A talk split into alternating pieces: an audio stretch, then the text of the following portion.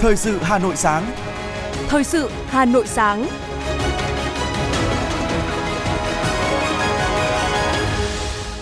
Kính chào quý vị và các bạn. Bây giờ là chương trình thời sự của Đài Phát thanh Truyền hình Hà Nội. Chương trình sáng nay có những nội dung chính sau đây.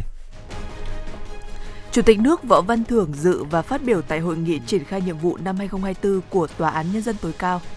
Các doanh nghiệp đã có phương án thưởng Tết cho người lao động. Chuyên gia dự báo giá vàng có thể còn tăng trong ngắn hạn. Người dân Hà Nội vui đón Giáng sinh. Phần tin thế giới có những thông tin Tết Nguyên đán chính thức trở thành ngày nghỉ lễ của Liên Hợp Quốc. Ukraine thừa nhận thực tế khó khăn, có thể phải tổng động viên vào năm 2024. Không khí đón Giáng sinh 2023 tràn ngập ở nhiều nơi trên thế giới. Sau đây là nội dung chi tiết. Thưa quý vị và các bạn, chiều ngày 24 tháng 12 tại Đà Nẵng, Chủ tịch nước Võ Văn Thưởng dự và phát biểu tại hội nghị triển khai nhiệm vụ năm 2024 của Tòa án Nhân dân tối cao.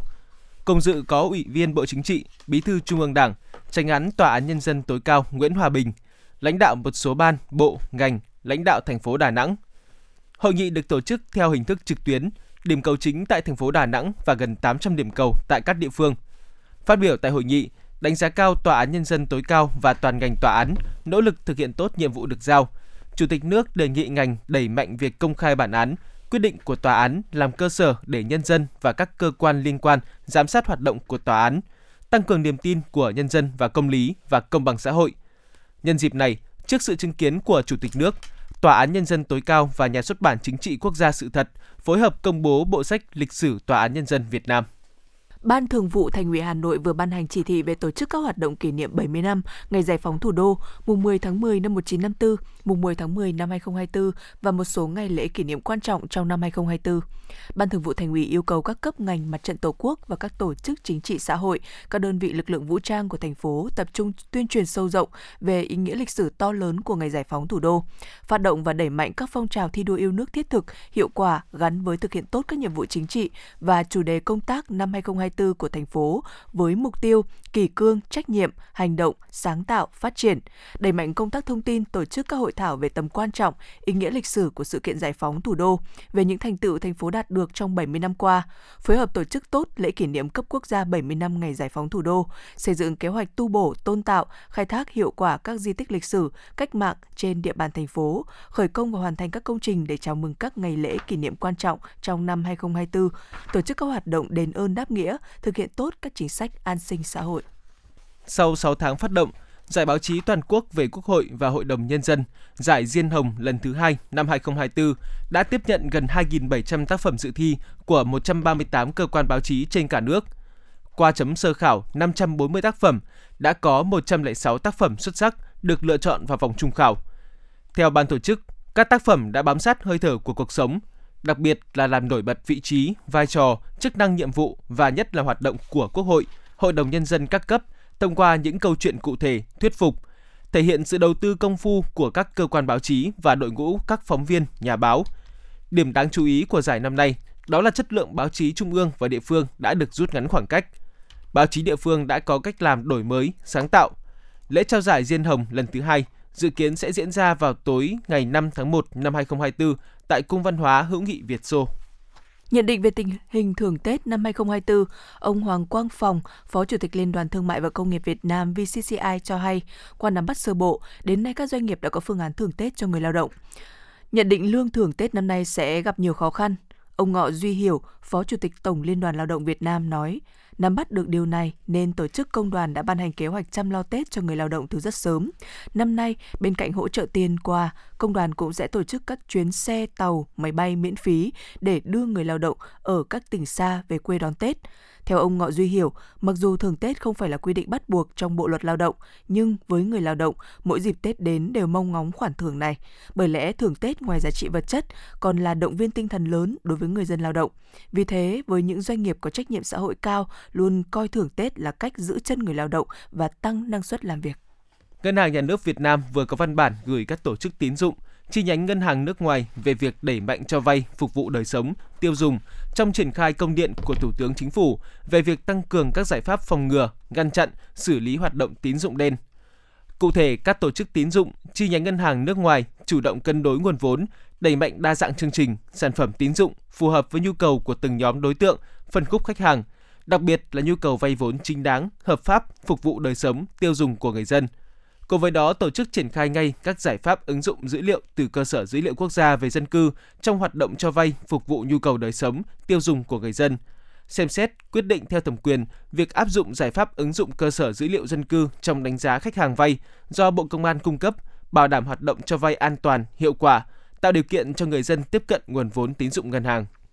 Trong bối cảnh giá vàng tăng phi mã trong tuần qua, các chuyên gia dự báo giá vàng có thể còn tăng trong ngắn hạn, sau mức tăng này khó duy trì trong trung và dài hạn. Thời điểm này, các doanh nghiệp kinh doanh vàng sẽ tích cực mua vàng từ các nguồn, trong đó có nguồn mua bán lẻ. Khi các doanh nghiệp sẵn sàng mua vào ở mức giá hấp dẫn so với thời điểm trước, giá mua vào sẽ cao. Ở chiều bán ra, giá mua cũng ở mức cao khi thị trường vàng trong nước đang đứng trước các yếu tố tăng giá, gồm tỷ giá Việt Nam đồng trên đô la Mỹ, xu hướng tăng giá vàng thế giới và yếu tố mùa vụ, cụ thể là chu kỳ tiêu dùng cuối năm, mùa cưới, đặc biệt là ngày vía thần tài, mùng 10 Tết âm lịch. Với các yếu tố tâm lý này, giới chuyên gia nhận định giá vàng còn tăng trong ngắn hạn, sau mức tăng này khó duy trì trong về chung và dài hạn khi chênh lệch giá vàng trong nước và thế giới đã lên tới 15 triệu đồng một lượng. Thưa quý vị và các bạn, nhằm kết nối đưa nông sản an toàn của nông dân Hà Nội và các tỉnh thành miền núi phía Bắc đến với người tiêu dùng thủ đô, Hội nông dân thành phố đã tổ chức phiên giao dịch giới thiệu, quảng bá, tiêu thụ sản phẩm nông nghiệp an toàn tại Trung tâm hỗ trợ nông dân 33 Nguyễn Chí Thanh, quận Ba Đình, Hà Nội. Phóng viên Thế nghiệp thông tin. Cam vàng là sản phẩm nổi tiếng trên đất Hà Giang. Năm nay, Hợp tác xã Nông nghiệp Dịch vụ Cam Hà Giang đã mang sản phẩm đặc sản đến quảng bá giới thiệu với người tiêu dùng thủ đô. Hiện nay, giá bán cam vàng Hà Giang tại vườn đang dao động từ 13 đến 15.000 đồng một kg. Đối với người dân, đây là mức giá tiêu thụ ổn định và mang lại thu nhập khá cho người nông dân sau một năm vất vả chăm sóc vườn cam. Ông Nguyễn Đức Nghĩa, Giám đốc Hợp tác xã Nông nghiệp Dịch vụ Cam Hà Giang, chia sẻ. Được sự quan tâm của các cấp hội nông dân của tỉnh Hà Giang và hội nông dân à, thành phố Hà Nội cũng đã tạo mọi điều kiện để tập trung cho đơn vị, à, đặc biệt là đưa cái sản phẩm cam vàng Hà Giang à, đến tiếp thị với những người dân ở thủ đô để mà quảng bá và giới thiệu để, và cũng là hỗ trợ của nông dân để tiêu thụ cái sản phẩm, thì kết quả bước đầu cũng đem lại một kết quả rất là thuận lợi và khả quan, và người dân ở thủ đô cũng tiếp nhận và cũng ờ,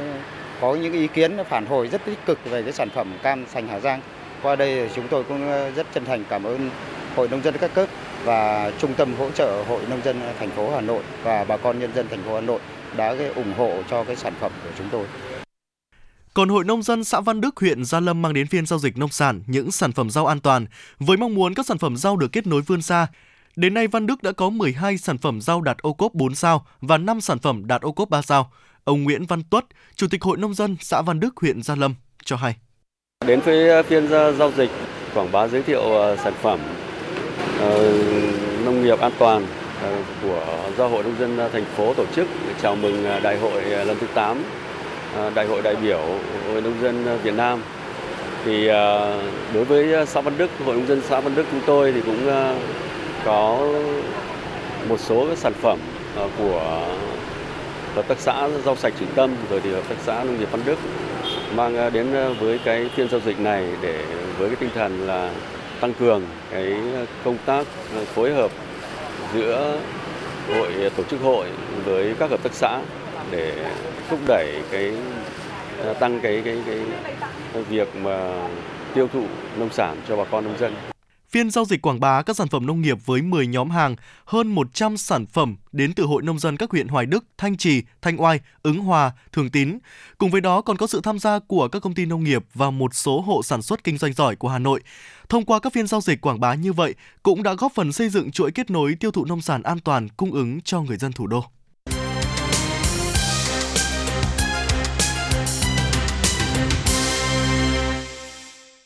Thưa quý vị và các bạn, với định hướng xây dựng các mô hình nông sản an toàn theo hướng hữu cơ, thời gian qua, Hội Nông dân huyện Đan Phượng đang nỗ lực dán tem truy xuất nguồn gốc để thúc đẩy tiêu thụ sản phẩm bưởi sinh học hạ mỗ. Vườn bưởi của gia đình ông Nguyễn Bá Hiền, xã Hạ Mỗ, huyện Đan Phượng có diện tích 720 m2.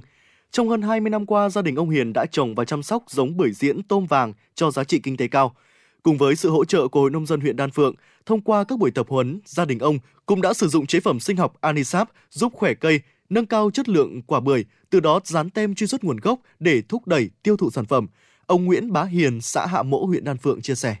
Hiệu quả thì nó hơn trồng lúa, thế là hơn trồng lúa nhiều. Nếu như bây giờ được thương hiệu thì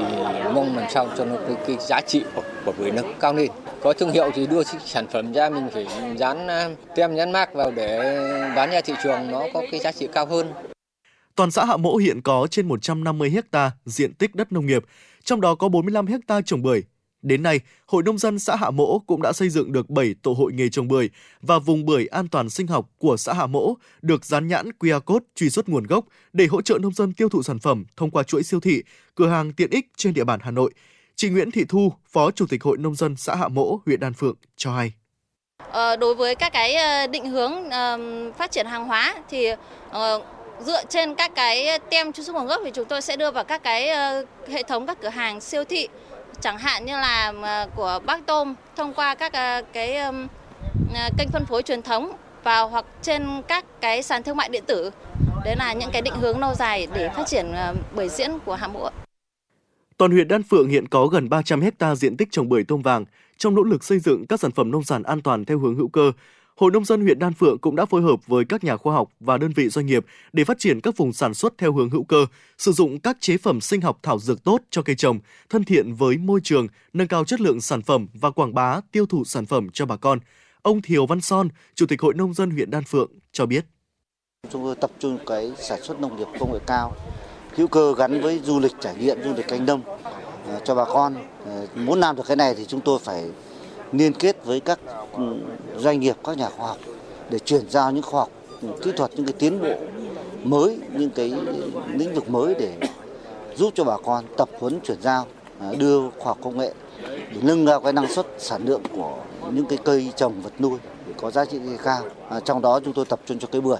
Bưởi tôm vàng là đặc sản và là niềm tự hào của người dân Hạ Mỗ nói riêng và huyện Đan Phượng nói chung năm 2012, bưởi tôm vàng Đan Phượng đã được Cục Sở hữu trí tuệ, Bộ Khoa học và Công nghệ cấp giấy chứng nhận đăng ký nhãn hiệu tập thể với tên gọi bưởi tôm vàng Đan Phượng.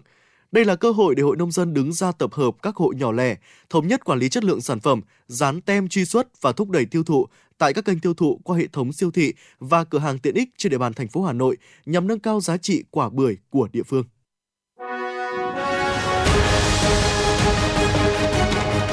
Thời sự Hà Nội, nhanh, chính xác, tương tác cao. Thời sự Hà Nội, nhanh, chính xác, tương tác cao.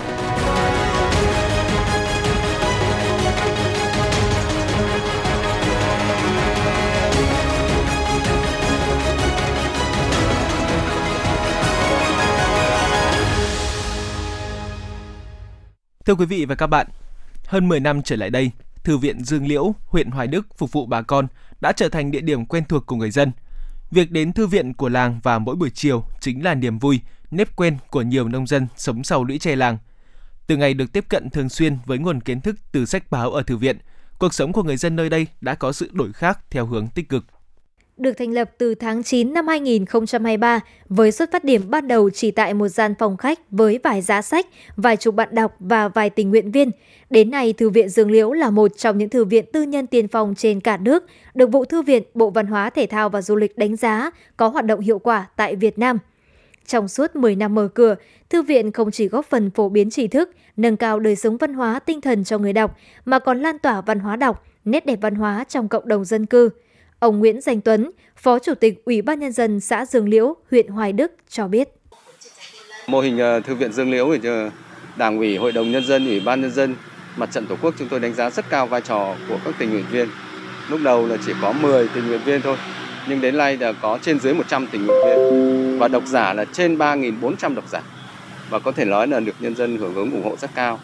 Với tinh thần vào cuộc của tình nguyện viên thì đã giúp đỡ và đã tạo điều kiện cho rất nhiều độc giả thêm kiến thức, kỹ năng đọc sách và đồng thời cái nhóm này cũng đã làm rất tốt công tác từ thiện xã hội và đặc biệt làm rất tốt công tác là hướng dẫn các mô hình ở các tỉnh thành khác trong công tác thành lập thư viện. Là một bạn đọc thường xuyên ở thư viện, mỗi khi cần thông tin về một lĩnh vực nào đó trong đời sống xã hội, bà Nguyễn Thị Nga thường đến thư viện từ khi có thư viện, phòng trọ đọc sách trong cộng đồng được nâng cao, người dân trên địa bàn xã Dương Liễu có thêm nhiều thông tin, tri thức. Bà Nguyễn Thị Nga, xã Dương Liễu, huyện Hoài Đức chia sẻ. Tôi là một độc giả, thấy cũng thường xuyên đến thư viện, thì tôi thấy thư viện là có rất nhiều lợi ích. Đấy, ví dụ như là tôi cũng hay à, tham gia trên mạng xã hội nhưng mà có nhiều đầu sách tôi cũng không tìm được thì đến đây thì tôi đã tìm được nhiều đầu sách thì ví dụ này như là những đầu sách là những ờ, cây thuốc ờ, vị thuốc quý này Đấy. rồi thì những sách cổ này hoặc là sách học làm người này thì tôi thấy ở đây là có đầy đủ đầu sách nên tôi là ờ, đến đây là tôi cảm thấy có thêm những kiến thức cho mình từ khi thư viện khai trương em Ngô Thúy Uyên cũng là bạn đọc thường xuyên. Dù ở nhà có giá sách riêng, nhưng Thúy Uyên vẫn thích ra thư viện đọc sách. Ở đó em được gặp bạn bè và tìm hiểu được nhiều kiến thức bổ ích thông qua những cuốn sách. Nhờ đó, ý thức tự giác trong học tập và sự tự tin trong giao tiếp của em đã được cải thiện đáng kể. Con hay đến đây đọc sách vào mỗi cuối tuần vì đến đây con có thể đọc được nhiều nhiều cuốn truyện hay và mở mang những kiến thức mới khiến cho con cảm thấy hay và thú vị khi đến đây đọc sách ạ. Thư viện Dương Liễu là một trong những thư viện tư nhân tiên phong trên cả nước. Trong thời gian đầu mới thành lập, thư viện chỉ thu hút được khoảng từ 20 đến 30 bạn đọc. Sau 10 năm, Thư viện Dương Liễu đã không chỉ là nơi ươm mầm trí thức, mà còn là nơi tiên phong hỗ trợ kiến thức, kinh nghiệm chuyên môn cho các cá nhân, các thư viện có cùng mô hình phát triển. Với hơn 10.000 đầu sách có trong thư viện hiện nay, thì tới 80% là đến từ nguồn đóng góp của cộng đồng. Những đầu sách này được nhiều cá nhân, gia đình chủ động mang tới và lấp đầy các giá sách. Trọng tâm trong phát triển thư viện Dương Liễu được nhóm sáng lập lấy là mục tiêu xuyên suốt, đó là phát triển nhóm bạn đọc. Từ việc chỉ có từ 20 đến 30 bạn đọc trong năm đầu tiên, đến nay thư viện đã có hơn 3.500 bạn đọc, trong đó chủ yếu là các em học sinh. Thấy các em nhỏ và người dân có môi trường phát triển toàn diện thông qua việc đọc sách, tham gia các hoạt động giải trí, giáo dục, văn hóa tinh thần chính là động lực để các thành viên nỗ lực nhiều hơn trong phát triển thư viện. Chị Nguyễn Thị Phương Thảo, tình nguyện viên Thư viện Dương Liễu, huyện Hoài Đức cho biết. Trong tương lai, Thư viện Dương Liễu à, không chỉ muốn là phát triển nhân rộng cái đầu sách hơn nữa mà chúng tôi còn muốn uh, trở thành một cái trung tâm cộng đồng nơi mà mọi người có thể đến để uh, tham gia các hoạt động khác nhau uh, từ tâm lý cho đến chiếu phim cho đến các hoạt động khác nữa. À, mọi người ở đây không chỉ được đọc sách mà có thể được phát triển à, văn hóa được phát triển kỹ năng và được là học hỏi được học tập giao lưu văn hóa với nhau. Trong thời đại hiện nay, văn hóa đọc của một bộ phận giới trẻ bị ảnh hưởng nhiều do mọi người có rất nhiều kênh thông tin để tham khảo, giải trí. Tuy vậy, sau 10 năm hoạt động, sự ra đời của Thư viện Dương Liễu đã và đang khẳng định vai trò của mình trong phát triển văn hóa đọc, đóng vai trò là một trung tâm học tập, phát triển văn hóa quan trọng của người dân trong khu vực xã Dương Liễu và các xã lân cận trong huyện Hoài Đức. Tiếp tục là phần tin. Trong 10 năm qua, thành phố Hà Nội là địa phương có số lượng dự án đoạt giải cấp quốc gia nhiều nhất với 137 giải thưởng phát động từ năm học 2013-2014, trải qua 10 năm triển khai, cuộc thi khoa học kỹ thuật dành cho học sinh trung học do Bộ Giáo dục và Đào tạo chủ trì tổ chức ngày càng thu hút đông đảo học sinh trên cả nước tham gia. Trong 10 năm qua, đã có hơn 18.500 dự án của học sinh trung học tham dự cuộc thi khoa học kỹ thuật cấp tỉnh, thu hút hơn 33.000 học sinh cả nước tham gia. Đối với cuộc thi khoa học kỹ thuật cấp quốc gia, trong 10 năm qua, tất cả các tỉnh, thành phố trên cả nước đều có dự án của học sinh dự thi. Tổng số dự án tham dự cuộc thi khoa học kỹ thuật cấp quốc gia là hơn 3.100 dự án. Đáng chú ý, tất cả các tỉnh, thành phố đều có dự án đoạt giải, trong đó số dự án đoạt giải của địa phương có ít nhất là 5, nhiều nhất là 137. Thành phố Hà Nội là địa phương có số lượng dự án đoạt giải cấp quốc gia nhiều nhất với 137 giải thưởng, cũng là địa phương có số dự án dự thi cấp quốc tế nhiều nhất với 11 dự án. Nhân kỷ niệm 15 năm ngày thành lập Hội Giáo dục chăm sóc sức khỏe cộng đồng Việt Nam, Viện Nghiên cứu Sức khỏe người cao tuổi và Y tế cộng đồng phối hợp với Ban đại diện Hội người cao tuổi huyện Hoài Đức tổ chức Ngày hội Sức khỏe cộng đồng năm 2023. Ngày hội thu hút hơn 1.000 hội viên thuộc các câu lạc bộ dưỡng sinh ở Hà Nội và các tỉnh miền Bắc tham dự, là một trong những hoạt động thiết thực cụ thể hóa chương trình chăm sóc sức khỏe người cao tuổi đến năm 2030 đã được chính phủ phê duyệt. Những hoạt động chính của ngày hội gồm diễu hành biểu dương lực lượng, đồng diễn bài tập dưỡng sinh, giao lưu văn hóa, văn nghệ và tư vấn sức khỏe. Qua ngày hội nhằm tiếp tục động viên người cao tuổi sống vui, sống khỏe, tích cực tập luyện thể dục thể thao để có sức khỏe thể chất và tinh thần tốt, đồng thời tuyên truyền tạo sự chuyển biến mạnh mẽ về nhận thức của các tổ chức, cá nhân, cộng đồng trong việc chăm sóc sức khỏe, bảo vệ và nâng cao sức khỏe nhân dân. Trong số hơn 13,38 tỷ đồng do Hội đồng Bảo trợ Quỹ Bảo trợ Trẻ Em Hà Nội huy động được trong năm 2023, có 648 triệu đồng đã được các nhà hảo tâm trao tặng 301 trẻ em có hoàn cảnh đặc biệt, hoàn cảnh khó khăn trên địa bàn thành phố. Ngay trong khuôn khổ chương trình giao lưu giữa các nhà hảo tâm ủng hộ từ thiện với trẻ em có hoàn cảnh đặc biệt, hoàn cảnh khó khăn năm 2023, tổ chức ngày 24 tháng 12 vừa qua trong không khí Noel ấm áp tình người.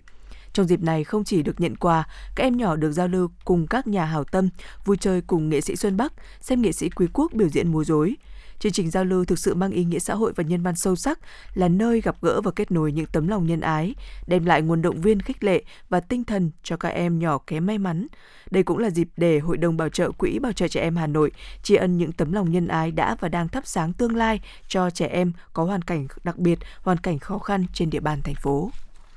Thưa quý vị, tối qua, tiết trời tại Hà Nội khoảng 14 đến 16 độ C. Nhiều người dân đổ xô về nhà thờ lớn, phường Hàng Chống, quận Hoàn Kiếm, thành phố Hà Nội và các địa điểm vui chơi, nơi tổ chức hoan ca mừng Chúa Giáng sinh và thánh lễ trong đêm. Theo ghi nhận từ 17 giờ tối, dòng người từ khắp nơi đổ về một số tuyến đường quanh khu vực nhà thờ lớn. Rất nhiều các bạn trẻ tới đây chụp ảnh, check-in, hòa cùng dòng người tưng bừng đón lễ Giáng sinh. Nhiều khách du lịch thích thú đón lễ Giáng sinh tại Hà Nội trong không khí xe lạnh. Các quán cà phê, trà chanh xung quanh khu vực nhà thờ lớn chật kín người ngồi chờ đón xem các tiết mục trong đêm Noel. Lực lượng chức năng đã chốt trực tại các điểm xung quanh khu vực các nhà thờ, các điểm vui chơi Noel tránh gây ùn tắc, đảm bảo an ninh, an toàn cho người dân đón một đêm Giáng sinh an lành. Dịp Tết Nguyên đán và mùa lễ hội Xuân Giáp Thìn 2024, các bến xe Giáp Bát, Mỹ Đình, Gia Lâm, Hà Nội sẽ tăng cường khoảng 2.500 xe, đảm bảo cho người dân vui Tết an toàn và thuận lợi công ty cổ phần bến xe Hà Nội sẽ phối hợp cùng với các đơn vị vận tải, bố trí phương tiện, bảo đảm số lượng phương tiện để vận hành theo biểu đồ hoạt động đã đăng ký và tăng cường giải tỏa xe khách khi có yêu cầu phát sinh. Bên cạnh đó, công ty cổ phần bến xe Hà Nội đã đề nghị Công an thành phố Hà Nội và Sở Giao thông Vận tải Hà Nội cấp 900 phù hiệu xe tăng cường giải tỏa khách cho dịp Tết Dương lịch và 1.300 phù hiệu cho Tết Nguyên đán năm 2024. Phân luồng khu vực bến xe cho phép xe có phù hiệu xe tăng cường của Sở được phép đi trong nội thành để đến các bến xe kịp thời giải tỏa khách. Thưa quý vị, vào khoảng 14 giờ ngày 24 tháng 12, trên đường Thụy Khuê, quận Tây Hồ, Hà Nội, đã xảy ra vụ tai nạn giữa một ô tô và một xe máy khiến 5 người trong cùng một gia đình bị thương. Người dân chứng kiến sự việc cho biết, thời điểm xảy ra tai nạn giao thông, ô tô mang biển kiểm soát 30F465XX đi theo hướng từ đường Thụy Khuê, Lạc Long Quân. Đến trước số nhà 72 Thụy Khuê, xe này bất ngờ tăng ga, lấn sang chiều đường ngược lại và đâm vào xe máy của một người đàn ông 38 tuổi đang chở theo vợ và ba con nhỏ. Tại hiện trường, ô tô bị gãy gương, hư hỏng phần đầu xe, còn xe máy biến dạng, hư hỏng nặng. Đáng nói sau khi gây tai nạn, tài xế tiếp tục phóng xe bỏ chạy nhưng đã bị lực lượng công an quận Tây Hồ cùng người dân chặn lại. Cũng theo người chứng kiến sự việc, nam tài xế có biểu hiện say xỉn, ngồi cố thủ trong ô tô khoảng 30 phút mới chịu xuống xe để giải quyết vụ tai nạn giao thông. Ngày hôm nay, Tòa án Nhân dân cấp cao tại Hà Nội sẽ mở phiên tòa phúc thẩm để xem xét kháng cáo của các bị cáo trong đại án chuyến bay giải cứu. Trước phiên tòa phúc thẩm, theo thông tin từ luật sư bào chữa cho bị cáo Hoàng Văn Hưng, cựu điều tra viên của cơ quan an ninh điều tra, Bộ Công an đã nhận tội, đồng thời tác động chờ người thân, bạn bè nộp thay 18,8 tỷ đồng nhằm khắc phục hậu quả vụ án. Cùng với đó, bị cáo Hưng có đơn xin được xét xử vắng mặt.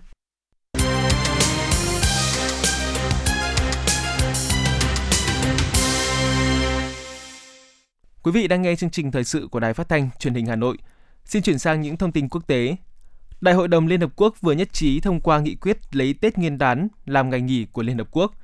Với nghị quyết này, Tết Nguyên đán sẽ chính thức trở thành ngày nghỉ trong lịch họp của Liên Hợp Quốc kể từ năm 2024. Được biết, ngoài những ngày nghỉ lễ quan trọng theo luật định của nước chủ nhà, Đại hội đồng Liên Hợp Quốc có thể thông qua nghị quyết chỉ định các ngày lễ được tổ chức rộng rãi trên thế giới làm ngày nghỉ của Liên Hợp Quốc để tránh sắp xếp các hoạt động hội họp vào ngày này –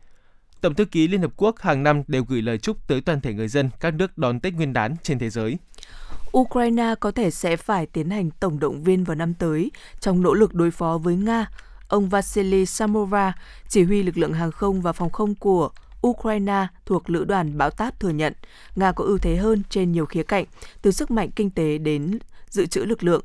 Trong khi đó, Kiev vẫn đang quay cuồng với cuộc phản công thất bại trong mùa hè, không mang lại bất kỳ thay đổi lớn nào cho tiền tuyến, trong khi tổn thất hàng chục ngàn người và hàng trăm thiết bị hạng nặng. vào tháng 12 năm 2023, Bộ trưởng Quốc phòng Nga Sergei Shoigu ước tính Ukraine đã tổn thất 383.000 binh lính kể từ khi xung đột nổ ra, với khoảng một nửa số thương vong là trong cuộc phản công vừa qua. Kiev thể hiện chưa bình luận về những số liệu này. Liên minh quân đội nhân dân mới và Mặt trận Dân tộc Dân chủ Philippines cho biết sẽ ngừng bắn trong hai ngày 25 và 26 tháng 12 năm 2023 để kỷ niệm 55 năm ngày thành lập nhóm, cũng như tạo điều kiện cho các hoạt động đón các kỳ nghỉ lễ của người dân Philippines. Thông báo ngừng bắn được đưa ra một tháng sau khi chính phủ và cánh chính trị của liên minh ký tuyên bố chung tại Oslo, Na Uy, đồng ý trên nguyên tắc chấm dứt cuộc xung đột kéo dài nhất châu Á. Đây cũng là lệnh ngừng bắn trong dịp nghỉ lễ đầu tiên được nhóm vũ trang này đưa ra kể từ tháng 12 năm 2019. Cảnh sát Sri Lanka ngày 24 tháng 12 thông báo đã bắt giữ gần 15.000 người trong chiến dịch chống ma túy kéo dài một tuần và được quân đội hỗ trợ. Cảnh sát cho biết chiến dịch truy quét với mật danh công lý đã thu giữ gần 440 kg ma túy, bao gồm 272 kg cần sa, 35 kg nhựa cần sa và 9 kg heroin. Chính quyền Sri Lanka cho rằng quốc đảo Ấn Độ Dương này đang sử dụng làm điểm trung chuyển buôn bán ma túy. Ở nhiều nơi trên thế giới, không khí đón Giáng sinh 2023 đang bao trùm với nhiều màu sắc và ánh sáng tràn ngập khắp nơi. Bất chấp thời tiết giá lạnh của mùa đông Bắc Cực, rất đông người đã tập trung trước ngôi nhà của ông già Noel ở thị trấn Rovaniemi, Phần Lan, lắng nghe các bài hát Giáng sinh và tạm biệt ông già Noel để ông bắt đầu hành trình vòng quanh thế giới phát quà cho các em nhỏ. Tại thủ đô Belgrade của Serbia, hàng trăm ông già Noel cưỡi xe máy đã tập trung trước tòa nhà quốc hội rồi diễu hành qua các đường phố để quyên góp đồ từ thiện cùng với bánh kẹo nhằm phân phát cho các bệnh nhi gặp khó khăn tại một bệnh viện ở ngoại ô. Trong khi đó, thay vì cưỡi tuần lộc, hàng chục ông già Noel ở Rio de Janeiro, Brazil lại đạp xe đi trao hơn 300 món quà tặng cho các em nhỏ ở bãi biển Copacabana. Ở thành phố Bethlehem ở bờ Tây, tương truyền là nơi Chúa Giêsu ra đời – và thời điểm này mọi năm, rất đông các tín đồ hành hương và du khách quốc tế đổ về. Tuy nhiên năm nay, tại đây hầu như vắng tanh do cuộc xung đột Israel-Hamas. Theo Bộ Du lịch và Văn hóa Palestine, mỗi năm thành phố đón tới 1,5 triệu khách du lịch trong dịp này. Năm nay, ước tính thiệt hại của ngành dự kiến lên tới 200 triệu đô la Mỹ.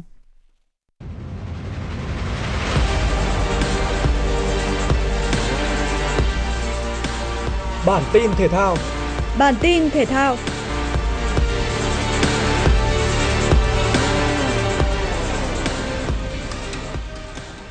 Juventus có chuyến làm khách đến sân của Frosinone tại vòng 17 giải vô địch quốc gia Italia.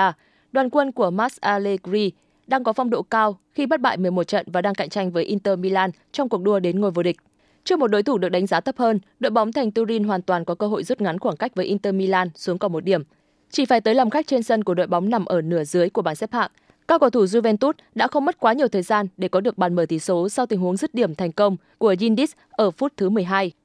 Dù sau đó đội chủ nhà đã có bàn gỡ hòa ở đầu hiệp 2 nhờ công của Pace, thế nhưng các cầu thủ Juventus vẫn là đội bóng có được chiến thắng chung cuộc với tỷ số 2-1 nhờ bàn thắng quyết định của Vlahovic ở cuối trận.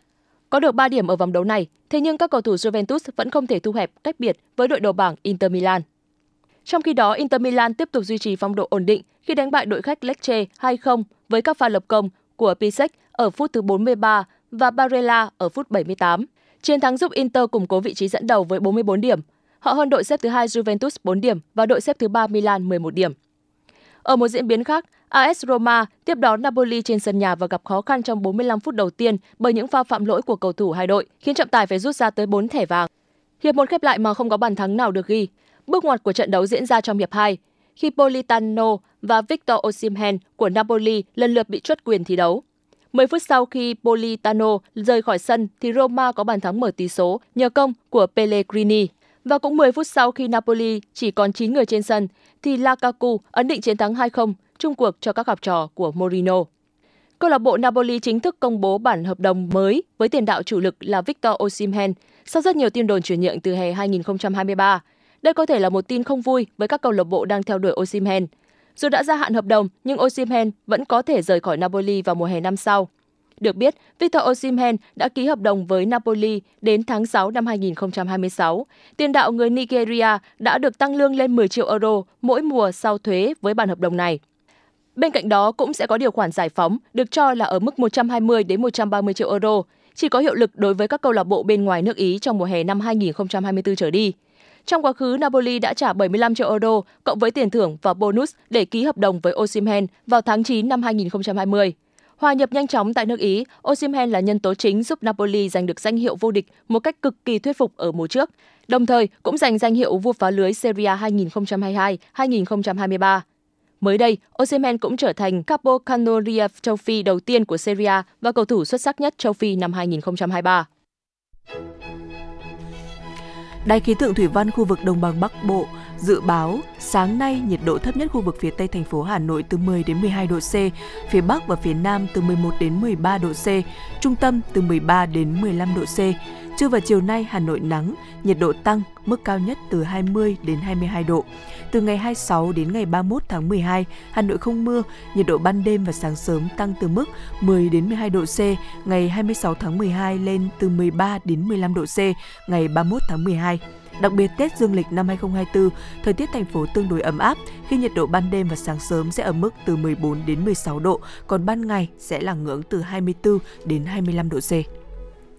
Quý vị và các bạn vừa nghe chương trình thời sự của Đài Phát thanh Truyền hình Hà Nội. Chỉ đạo nội dung Nguyễn Kim Khiêm, chỉ đạo sản xuất Lê Ánh Mai, cố vấn chương trình Uông Ngọc Dậu, chịu trách nhiệm tổ chức sản xuất Lê Xuân Luyến, chịu trách nhiệm kỹ thuật Phạm Lê Minh, tổ chức sản xuất Nguyễn Hằng cùng phát thanh viên Ngọc Bách, Hoài Linh, kỹ thuật viên Kim Thoa thực hiện. Hẹn gặp lại quý vị trong chương trình thời sự 11 giờ trưa nay.